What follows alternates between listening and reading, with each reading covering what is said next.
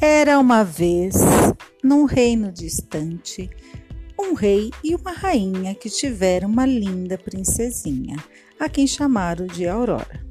Para celebrar o seu nascimento, todas as fadas foram convidadas para madrinhas. Cada uma das fadas, como prenda, concedeu à princesinha um dom especial. Todos, exceto uma, a fada má, que não foi convidada.